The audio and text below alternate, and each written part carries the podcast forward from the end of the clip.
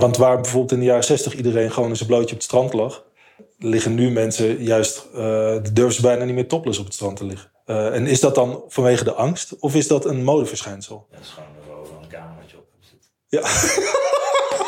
ja. Sorry hoor.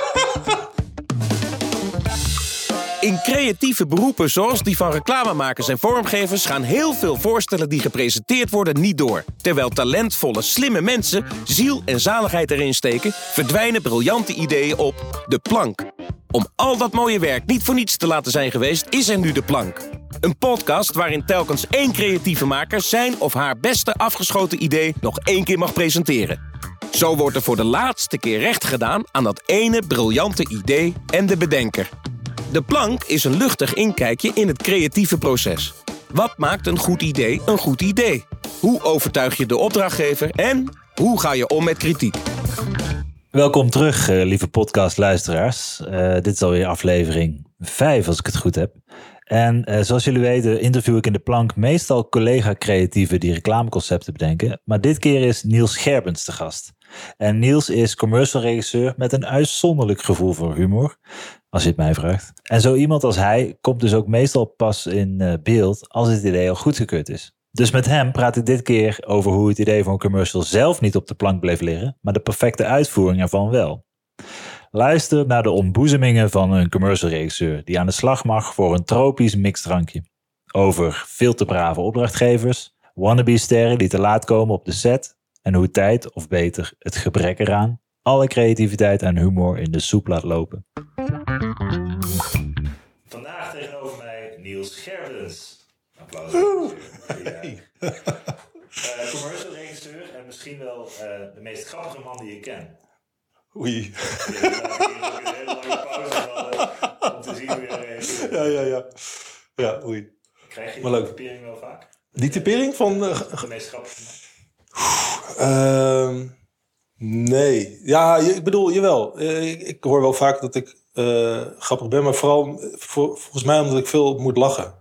Dus het is niet zo dat ik grappig ben, maar wel heel veel moet lachen om andere mensen. Dus misschien vinden ze dan zichzelf snel grappig. En eh, Ja, misschien gaan we ook wel horen. word ik gewoon geassocieerd met, met grappig, zeg maar. Omdat ik, eh, Ja, en je hebt ook een aanstekelijke lach. eh. Ja, Die gaan we schijnt. waarschijnlijk nog podcast. Wie weet, ja. Ik ben heel benieuwd. Ja. Ik denk, toen, eh toen André van Duin nog eh, shows maakte, had hij graag jou in het publiek. Ja. Ik heb wel, ik heb serieus eh, heel veel vrienden die acteur zijn. En als ze dan theatervoorstellingen hebben of zo, en ik kom kijken en ze hebben mij niet horen lachen tijdens de voorstelling, maak ik zich ook een hele grote zorgen. Gewoon zorgen ja, of ze nog wel kunnen presteren. Ja, nee, en of het, nog, of het wel goed was. Zo, "Ja, maar ik heb je helemaal niet horen lachen. Ja. Ja. maar ik zat helemaal achterin. Ja, ja, maar dat maakt niet uit. Ja, precies. Nou, André van die had vroeger echt, toen hij nog die shows met Frans van Buskoten had, had hij volgens mij altijd één bepaalde vrouw in het publiek zitten. Of als het dan voor de van tv was. Ja. Die een aanwijs aanstekelijke lach had. Waardoor de Oh, rest wat van goed. de zaal ook. Oh, wat goed. Ja. Echt, dat was gewoon echt gepland. Gewoon. Volgens mij wel. Oh, wat heerlijk, ja. Die was gewoon gecast. Ja. daarop, ja. Ja, heel Dus, tof. eh, dat was de, de fysieke lachband eigenlijk. Ja. De levende- de levende lach. Ja, heel slim. Ja. Niels, jij hebt eh, commercials eh, gemaakt. Van, van EA Sports tot Tuborg Bier, Beemsterkaas, Malibu, Coolblue, you name it. Mhm. En ik had het er net al over. eh, humor is bij jou altijd wel heel erg belangrijk. ja, Al, klopt. Dus misschien Ja. wel het meest belangrijke ingrediënt. Ja, dat klopt. En, en eh, eh, wa- waarom humor een belangrijk ingrediënt is, dat weet ik niet. Wat het gekke is, ik ben namelijk in wezen best wel serieus van aard. En eh, ik zat toevallig laatst over na te denken of de meeste mensen die heel veel dingen met humor doen, of dat niet eigenlijk in, over het algemeen hele serieuze mensen zijn. Eh, en dat het een soort van coping manier is of zo. Maar eh, ja, ik vind het eigenlijk wel heel belangrijk om een soort van de luchtigheid erin te houden. En, eh, ehm, en helemaal in de reclame, om dingen niet al te zwaar te maken. ja, nee, dat is belangrijk goed. Humor kan dan een soort olie zijn waardoor het beter loopt. Ja, ja en, eh, en, en dat het ook een beetje luchtig blijft. Maar humor is ook onwijs eh, breed spectrum. Eh, Ja, dat is waar. Dat is waar ja. En wat voor humor Ja. ja, ja, goeie. Ja, hele goeie. Nou, ehm, ik ben eigenlijk wel heel erg geïnspireerd door eh, de humor die een beetje uit Engeland en Amerika is komen overwaaien. Ik denk de afgelopen 15 jaar. Ik weet nog dat ik in, eh, volgens mij was het in groep 7, had ik een eh, meester en die zei: Kom, we gaan nu naar de aula en ik ga jullie een film laten zien. En die moeten jullie gezien hebben in je leven. Weet En dat- die meester heet? Ja, meneer Futselaar was dat. Meneer Futselaar. Meneer Futselaar. Van een comedy-serie. Oh man, ik weet nog dat die gast, die was een soort van heel eng altijd, weet je. Hij had ook echt een naam op school. Hij was heel groot en had heel wild haar en hij was best wel oud en hij praatte heel hard. En hij had het ene klaslokaaltje in de hoek van de school, wat dan helemaal anders was dan alle andere klaslokalen. Maar het was eigenlijk best wel tof daar. En op een dag zei hij, kom, we gaan nu naar de aula en jullie gaan een film kijken en die moeten jullie gezien hebben. En dat was eh, Monty Python en de Holy Grail. Ja. En ik weet nog, dat was op zo'n VS, weet je, dat met, met zo'n televisie zo, kom je zo binnenrollen en zo. ja, Ja, zo'n ja. kar. En eh, ja, dat heeft wel echt heel veel indruk gemaakt, zeker. Ja. Eh, Kun je nog herinneren wat je toen dacht toen je dat zag? Want het is, als je die de eerste keer ziet, die film, de Holy Grail, dan is het een heel vreemd verhaal. Dat, dat vind ik eigenlijk heerlijk. Dus dat je een realiteit hebt en je ontneemt eigenlijk gewoon allemaal dingen die we gewend zijn. En je vervangt ze voor iets anders. En eh, eigenlijk blijven dingen dan heel normaal. Dat vind ik heel grappig. Maar het is tegelijkertijd ook wel heel surrealistisch. Jij, ja, nu wordt het wel heel wetenschappelijk, maar je, eh, je hersenen worden getrukt, toch? Van, Ja. eh, Zij laten paarden zien en het geluid van paarden. Ja. Maar je ziet iets totaal anders. Ja. eh, waardoor je... Ja, Nou, en, en iedereen doet er normaal over. dat is denk ik het allerbelangrijkste. Dat, dat, is, het, dat, dat is het allerleukst. Al hadden ze op nijlpaarden gereden, dat, dat, dan was het ook grappig geweest als iedereen, iedereen er gewoon normaal over had gedaan. Ja, misschien is dat dan wel het type humor wat jij ook eh, in je werk legt. Dat je het niet uitlegt. Je legt de grap niet uit. Je, Ja. je registreert het. Ja, dat is, dat is een goede. Ja, dat, Mensen gaan kijken naar het werk van Niels Scherps en dan zie je dat als rode draad. wat, is, eh, wat is het grappigste dat je ooit hebt gezien? Oh shit. Het grappigste dat ik ooit heb gezien, gewoon random, in Ja. mijn hele leven, maakt niet uit waar. Ja, hoeft ook niet per te Oh. zijn, gewoon het grappigste dat je ooit hebt gezien. Nou, waar ik wel echt een beetje jaloers op ben, en of die, wie ik heel erg bewonder, eh, eh, helemaal in de commercial wereld, is eh, Tom Koens. En dat, is, dat is wel echt een soort idool van mij.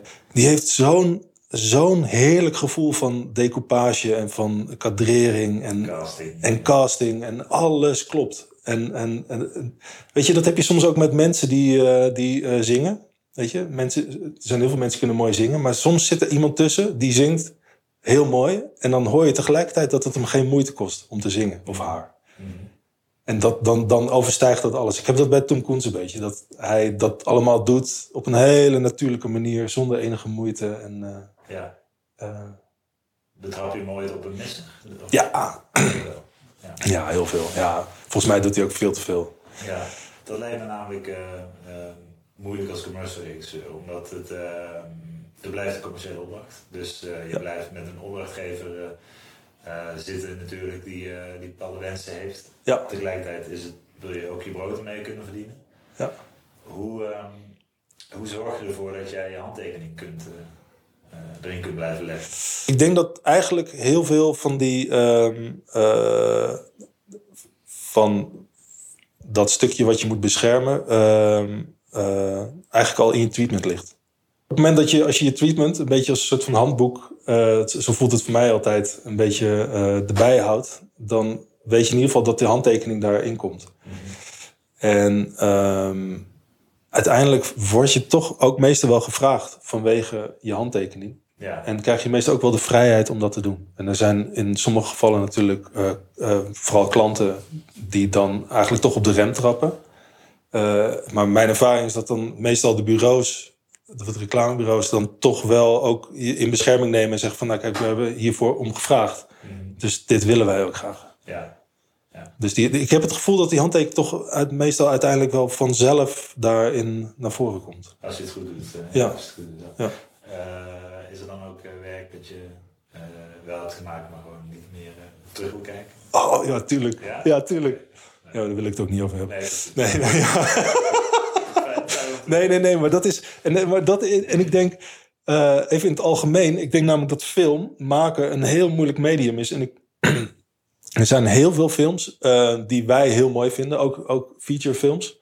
En ik denk dat er heel weinig films zijn waarvan een regisseur van tevoren dacht, zo moet hij worden. En dat hij ook daadwerkelijk zo is geworden.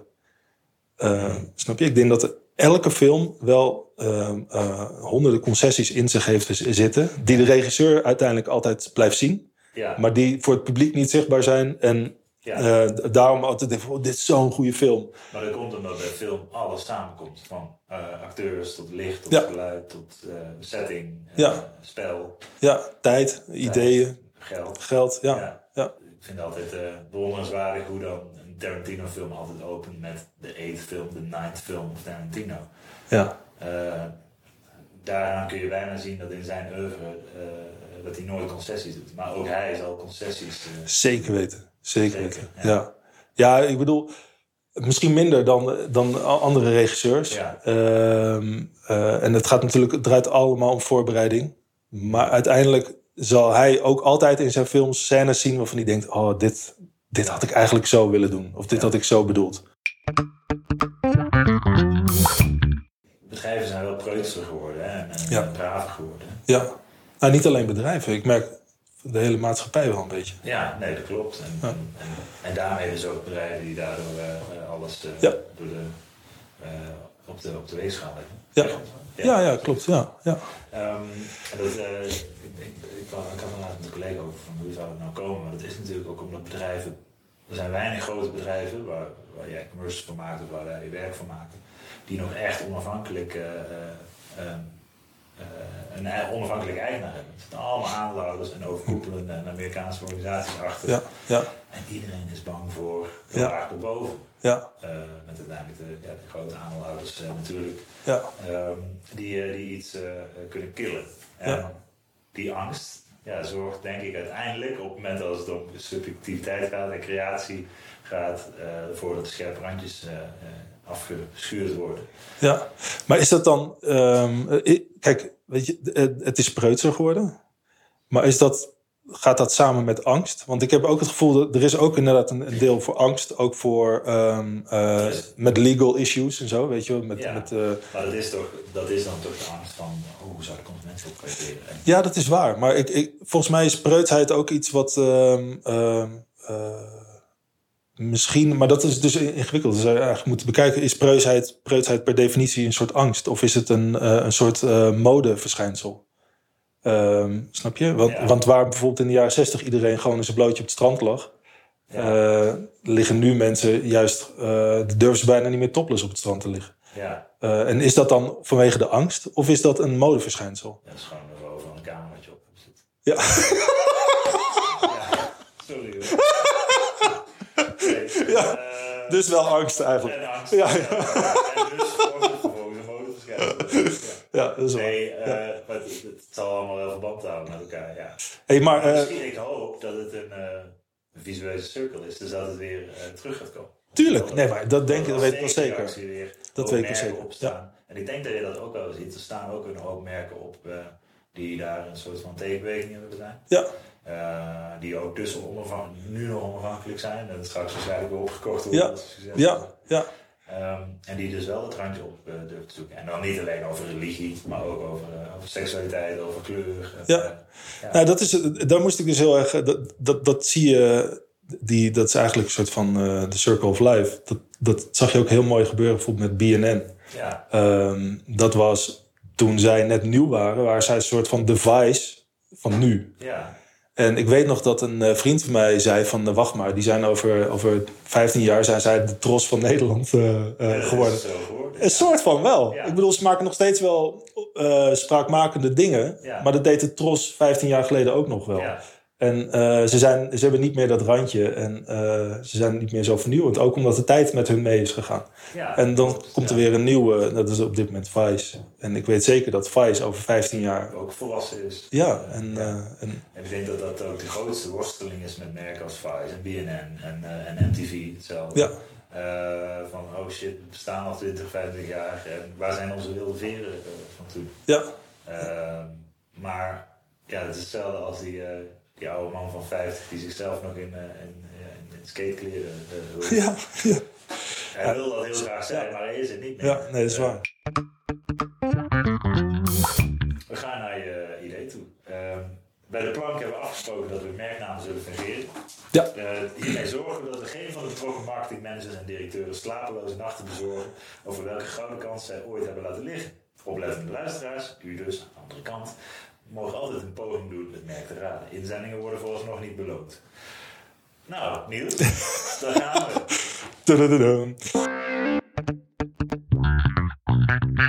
Ik heb wel één verhaal en dat, dat gaat over. Dat vind ik zelf echt een heel erg tof verhaal. Omdat uh, daar, dat is gewoon een heel lang proces geweest van dingen die alleen maar slechter werden.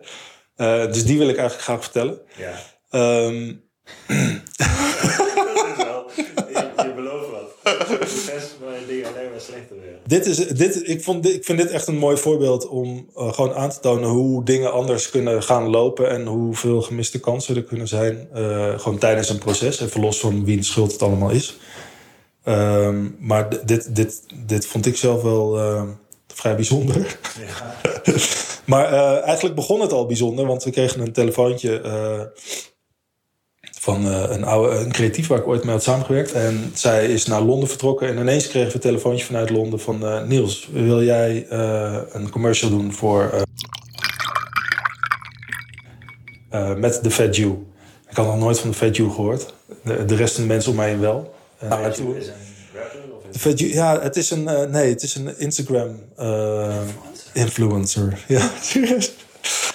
En, en kan dat volgende week? Kunnen, kunnen we dan naar Zuid-Afrika en kunnen we daar dan een commercial draaien? En ik, ik las dat script en ik dacht, dit is echt te gek. Wat las je in het script? Wat was de synopsis? Nou, de synopsis is eigenlijk van Alana, dat is een bekende surf, surfer. zij zou ook meespelen. En ik las in dat script eigenlijk hetzelfde als hoe de film nu nog steeds te zien is. Van Alana is aan het surfen, komt het strand op, de Fat ziet haar. Allemaal mensen die rennen met hem mee. en dan snijden in slow motion. En dan snijden we ineens naar dat zij naar een soort van reality waarin de menigte um, nep slow motion aan het lopen is. Wat een hele rare twist is, eigenlijk. Mm -hmm. En de, wat ik heel leuk vond. En dan komen ze bij Alana, maar dan blijkt dus niet dat de Fat Jew op zoek is naar Alana, maar hij zag aanvankelijk een bar. En daar gaat hij een drankje drinken. Nou, ik vond dat echt een hele, hele leuke, leuke, leuk, echt, het is gewoon een superleuk verhaal om Ja. te interpreteren, om helemaal los te gaan. Ja. Dus de, weet je, waar zit die ruimte? De ruimte zit hem ook heel erg in uh, van, ja, wat gebeurt er? Wie rent er met hem mee? Wat gebeurt er tijdens dat hij aan het rennen is in slow motion? Ja. En zij hadden de muziek van uh, Vangelis als, uh, als idee eronder. Dus dat werkte ook fantastisch. Wat gebeurt er als hij daar rent? Um, hoe is dat ene momentje met Alana? Weet je wel, dat zij gepasseerd wordt. Nou, en dan krijg je direct al die hele moeilijke vragen van de klant. Ja, maar Alana mag niet gepasseerd worden. Zij is natuurlijk wel gewoon Alana. Dus het moet niet zo zijn dat zij een negatieve ervaring overhoudt hieraan in de Daar film. Precies. Dus ik denk van ja, maar jongens, hier, dat, dat is wel precies wat grappig is. En waar, waar dit script op geschreven is. Ja, maar dat mag niet, zeggen ze dan. Ja, en dat probeer je dan aan te gaan. En dat probeer je dan een paar keer te zeggen. Maar dat, dat, dat mag absoluut niet. Dus Alana moet ongeschonden blijven in deze strijd. Dat, dus dat was eigenlijk al lastig. Dat was de eerste stap. Dat was de eerste stap, maar ik zat eigenlijk nog uh, bij de interpretatie. En, uh, en dat was gewoon heel erg. Want er was gewoon budget. We konden drie dagen draaien op een strand in Zuid-Afrika. Maar we hadden hele leuke verhaaltjes bedacht bij wat er gebeurt uh, op het strand. op het moment dat de Jew daar rent. Je, een kind met een zandkasteel waar die gewoon keihard doorheen banjert. We hadden mensen die ingegraven waren in het zand. en, en zeg maar omhoog komen, nog helemaal onder het zand meerennen. Um, zo hadden we allemaal hele kleine leuke mini-verhaaltjes bedacht. Die dat geheel soort van tot leven zouden wekken. En ik dacht, en dat was eigenlijk mijn toevoeging waar ik nog steeds denk van had de film echt beter van geworden. Ik dacht, misschien moeten we het van het strand halen. En moeten we niet uh, eindigen bij een strandtentje. Maar moeten we eindigen in de tuin van Alana. Of van, uh, uh, gewoon in de tuin, weet je, bij een soort van feest met, van, van mensen zelf. Weet je, Ja. een soort van tuinfeest van Ja. alle. Want hoe leuk is het als, als zij op het strand rennen En dat zij in het volgende shot ineens zo, want het zag je heel knullig uit, dat iedereen in slow motion zo nep liep, weet je, met een soort van reality camera. Dat ze in het volgende shot ineens zo van het strand af slow motionen en dan ineens midden in de stad slow motionen. Ja, en, en, misschien nog wel een locatie. en nog een locatie. En dat je het helemaal naar een next level neemt, Ja. waardoor het nog absurder wordt. Ja, dan smeer je die grap lekker uit. Precies, ja. En, eh, en, en, en hoe gezellig is het als je dan aan het einde een soort tuinfeest hebt. Weet je, met een barbecue. En volgens mij was dat juist perfect, weet je. Met zwembadjes en, eh, en mooie lampjes. Nog steeds in slow motion? Ja, nou, op het laatste was het natuurlijk dat slow motion wordt op een gegeven moment dan Ja. losgelaten. Want ze zijn er en dan is iedereen blij. Ja. En- Het grappig geweest dat één iemand nog wel eens Ja, Oh, heerlijk. Maar dat, is dus, d- d- dat zijn dus heerlijke dingen om over na te denken. En als je zoiets eh oppert, dan, dan wil je eigenlijk iemand tegenover die dat zegt van... hé, hey, laten we dan die ene gast eh, eh, dat alsnog doen. Weet je, dat op elkaar. Maar eigenlijk wordt je idee al vrij snel in de kiem gesmoord. Omdat de klant, het is al een beetje gepresenteerd aan de klant. Eh, creatie is er niet helemaal van overtuigd. Eh, ze vonden het iets te groot risico. Ze wilden het op het strand houden. Ehm, dus ja, dan, dan sneuvelt dat idee eigenlijk al vrij snel. En dan kan je dan wel tegen vechten. Maar eh, daar heb je ook niet zo heel erg veel aan. Nee, niet als je niet allemaal in hetzelfde team zit. Nee. Zeg maar, dus als, als, als iemand een andere ja, agenda heeft of eh, Ja. niet, niet op één lijn zit. Ja, maar goed, die productie eh, die begon. Dus uiteindelijk waren we het met z'n allen over eens van... oké, hij blij- ze blijven op het strand. Alana wordt gespaard. eh, het is allemaal goed. Ehm, we, we hebben nog genoeg grapjes erin zitten. hartstikke leuk. Op een gegeven moment kwamen we daar... en toen moest ik dus de Fat Jew ontmoeten. de dag van tevoren. En daar begon het eigenlijk al een beetje vreemd te worden. Want hij, hij moest dus ontmoeten waar hij wilde even alles doorspreken. Dus ehm, ik, ging naar zijn, ik werd naar zijn hotel ge- gebracht met de taxi. En eh, daar kwam hij bijna in een soort van in, in zijn badjas gewoon beneden de lobby binnen met eh, eh, allemaal andere vrouwen. En dat was een hele vreemde situatie. En hij, hij wilde eigenlijk gewoon even weten met wie hij te maken had. Ja. Dus hij wilde, was voor de rest totaal niet geïnteresseerd in wat we allemaal gingen doen. En ehm, daar was het eigenlijk al. Hij had een manager bij zich, en dat is een oude vriend van hem. En die begon eigenlijk al direct een beetje eh, eh, dingen af te snoepen van het hele project. Zei van eh, ja, want morgen gaan we dus draaien. Ehm het is één draaidag. En we- weet je, we hadden dan een call best wel vroeg. Ik zou zeg maar iets van half negen. En dan zouden we draaien tot vier uur. En ehm, dat werd eigenlijk al vrij snel van... ja, maar wij gaan er niet om half negen zijn. Wij vertrekken om half negen uit het hotel. En wij zijn om vier uur weer terug in het hotel. Oké. Dat hij ziet, zo, eh, eh, ook met, met productie, dat we elkaar aankijken van... Oké, wat gaat er nu gebeuren? Eh, Oké.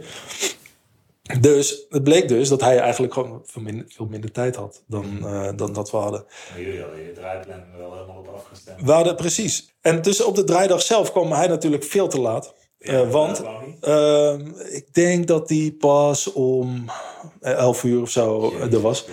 Want ze waren ook nog eventjes in een hele, eh, met een helikopter volgens mij in de bergen geweest om, eh, om te kijken naar wilde dieren.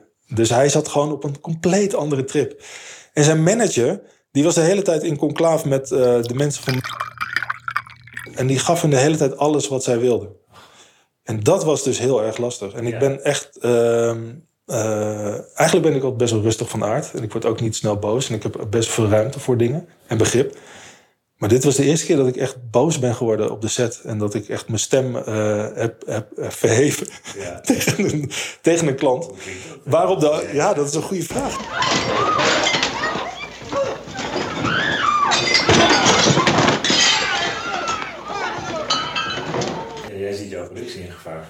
Precies. Ja. En we hadden eigenlijk al die shots die wij hadden gepland. Van, eh, weet je, mensen die uit het zand kwamen. Kinderen met, eh, met, een, met een zandkasteel. Al die dingen, die braken één voor één af. Omdat er steeds minder tijd over was. eh, omdat er steeds minder mocht. Eh, en omdat eh, de Fat Jew eigenlijk steeds minder wilde meewerken. En laat dat nou net nog de leuke dingetjes, de humordingen in jouw script zijn geweest, toch? Ja, en, en ik weet nog, eh, en dat was echt het, het meest heftige moment, de- en dat heb ik nog nooit meegemaakt, is dat die vrouw van die klant, die dus de hele tijd eh, aan het dwarsbomen was, die kwam op een gegeven moment naar me toe en die zei: Niels, listen, uh, I know we don't have a lot of time, and I know uh, uh, uh, we promised you more time, but there is no more time.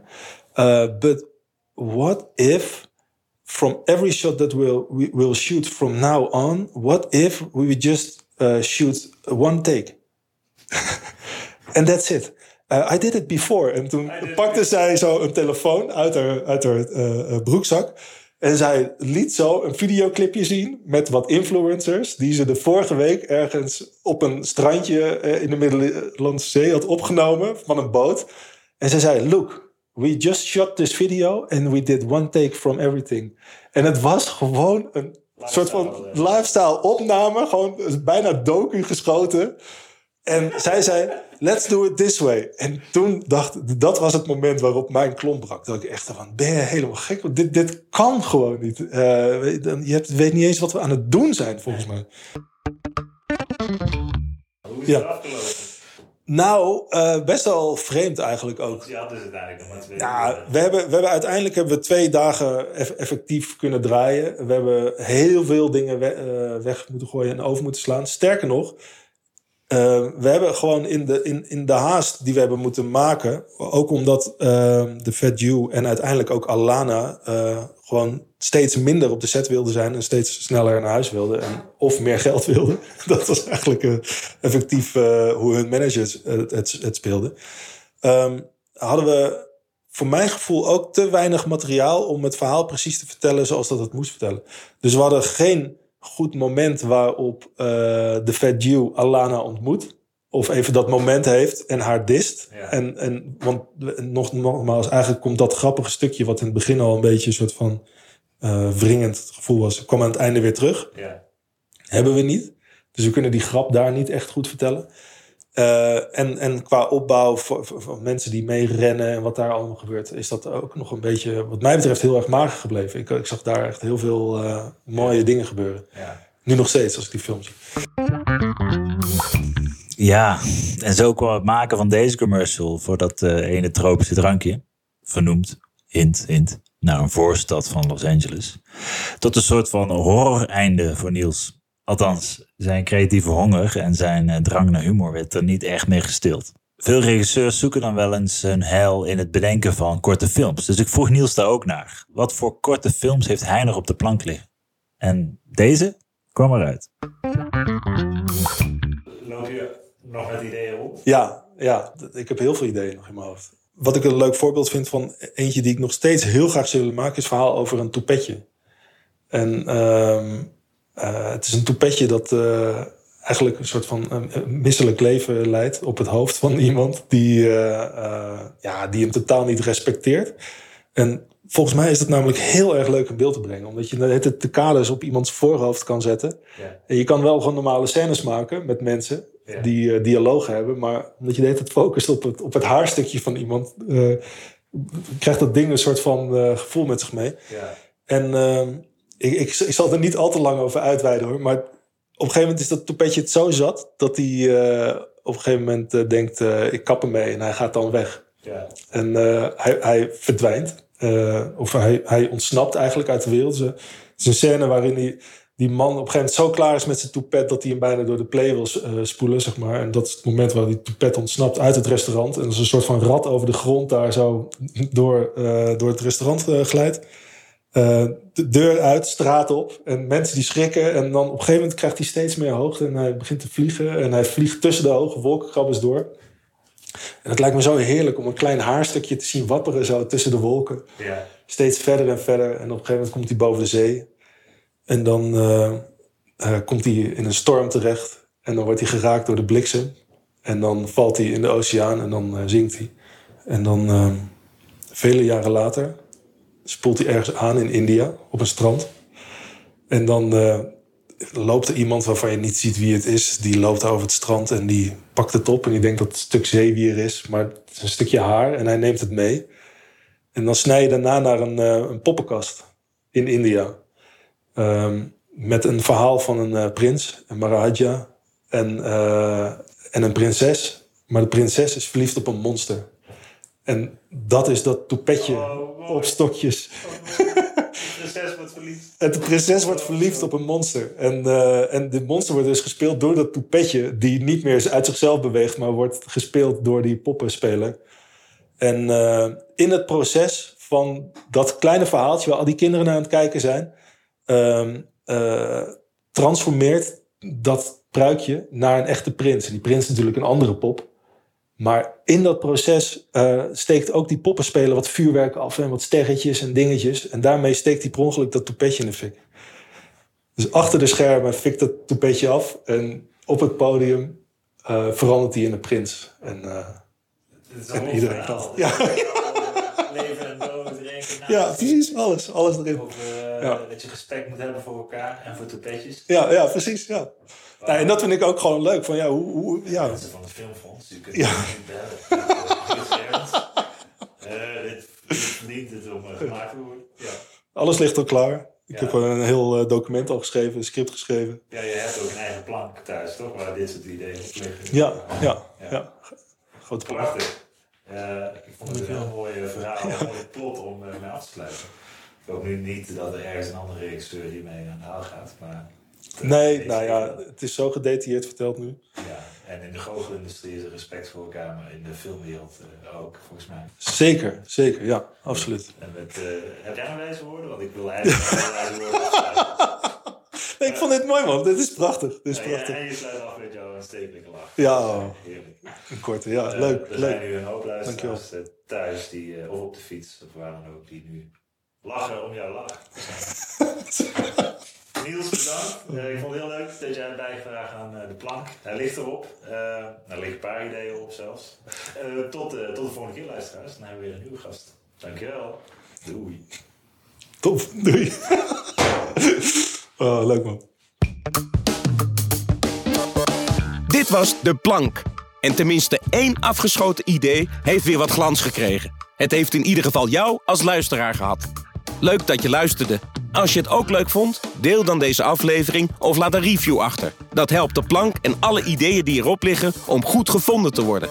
De Plank wordt gemaakt door Niek IJsbouts en het sounddesign is van Hielke Praagman. Heb je tips of misschien wel zelf een enorm goed idee dat ooit is gepresenteerd, maar finaal werd getorpedeerd? Mail dan naar tips@deplank.net.